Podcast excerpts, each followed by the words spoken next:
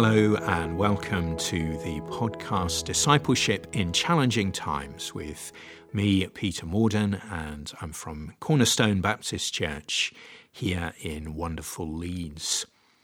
This is episode 200 of these podcasts. So, 200 not out, and pretty extraordinary. I think it's fair to say that setting out on this journey didn't think that we would ever reach this point. There have been over 10,000 downloads as I sit and record, and I'm recording a number of episodes in one go. So, unless listening figures have completely collapsed, the number of downloads will now be significantly more than 10,000 so grateful to God and so grateful to you for listening in and being on this journey with me. If it's for nothing else, then I have been challenged and encouraged and strengthened by God's Word and by God's Spirit as I have done these reflections. And I hope that that has been your experience as well. As we did when we did number 100, I'm going to do this reflection slightly differently. So I will read from Psalm 48 in just a moment and offer a brief reflection around the theme of giving thanks and praising God. And then this reflection is going to close with a song from Ed and Sophie as we worship God together. Let's pray, first of all, as we come to God's Word. Lord, we give you thanks and praise that you are a speaking God. Lord, the idols around us are essentially dumb, they don't speak. But Lord, you do speak by your word and by your spirit deeply into our hearts and lives. Lord, as we give thanks to you today, as we praise your name, we pray that once again we would have the experience of hearing your voice distinctly, speaking to us in the quietness of our hearts. And in hearing, O Lord, help us to respond to you. In Jesus' name. Amen. So, Psalm 48. Great is the Lord, and most worthy of praise, in the city of our God, his holy mountain. Beautiful in its loftiness, the joy of the whole earth. Like the heights of Zaphon is Mount Zion, the city of the great King. God is in her citadels. He has shown himself to be her fortress when the kings joined forces, when they advanced together, they saw her and were astounded. They fled in terror. Trembling seized them there, pain like that of a woman in labour. You destroy them like ships of Tarshish, shattered by an east wind. As we have heard, so we have seen in the city of the Lord Almighty, in the city of our God, God makes her secure forever. Within your temple, O God, we meditate on your unfailing love.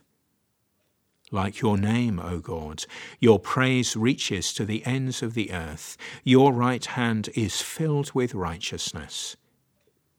Mount Zion rejoices, the villages of Judah are glad because of your judgments. Walk about Zion, go round her, count her towers, consider well her ramparts, view her citadels, that you may tell of them to the next generation. For this God is our God for ever and ever.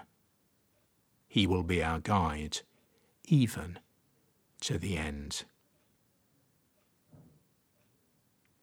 So many wonderful verses to reflect on there. I'm going to focus today on verses 9 to 11. Two things.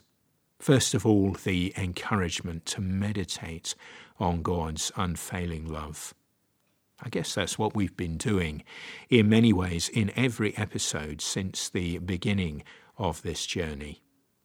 Certainly, I hope and pray that the focus has been on the grace and mercy, the extraordinary love that comes to us by Jesus, by the power of the Holy Spirit.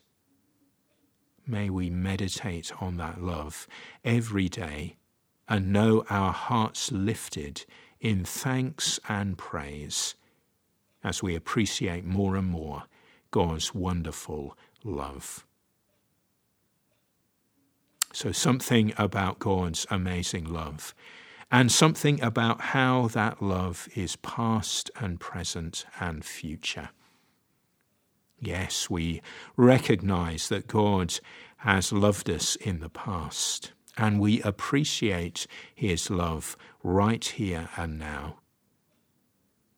But we notice in the psalm that there is much about Mount Zion, much about the city of our God, including in verse 11.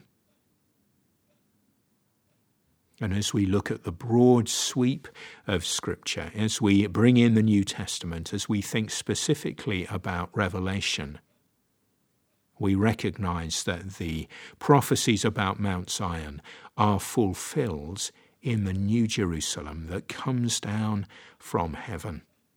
The consummation of God's work, the new heavens and the new earth, the glorious future which is ours to share.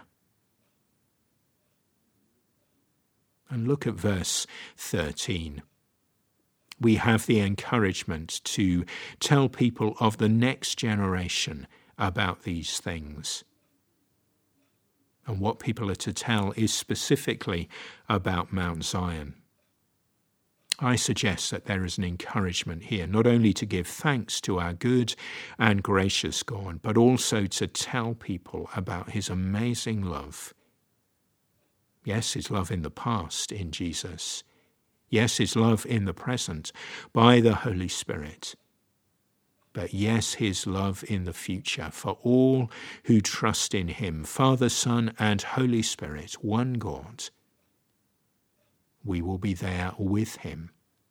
We will see our Lord Jesus face to face. Every tear will be wiped away. Yes, let's celebrate. Let's, yes, let's worship. Yes, let's give thanks to our gracious God.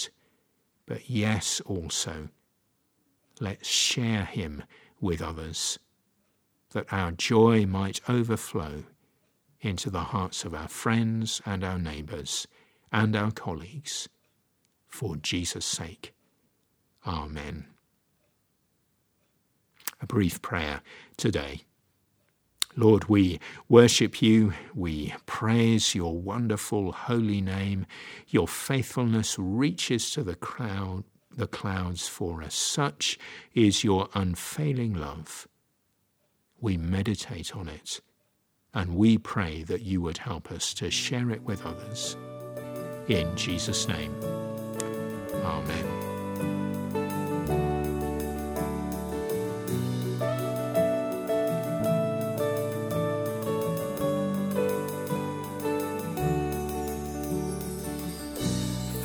spoke a word,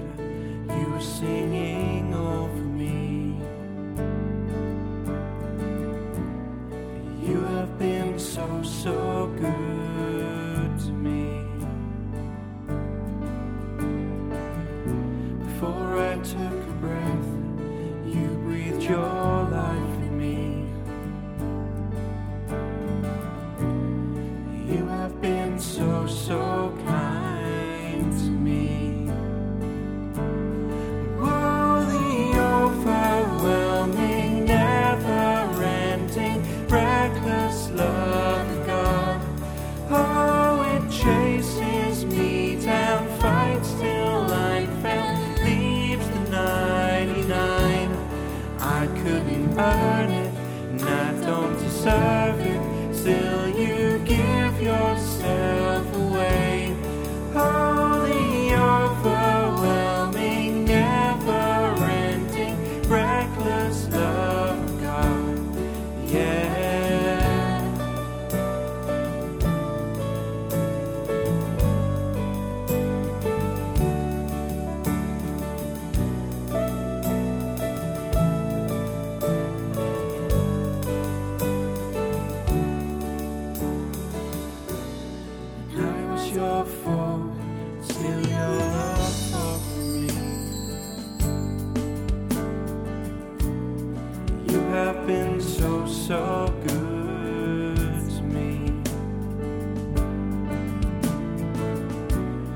When I felt no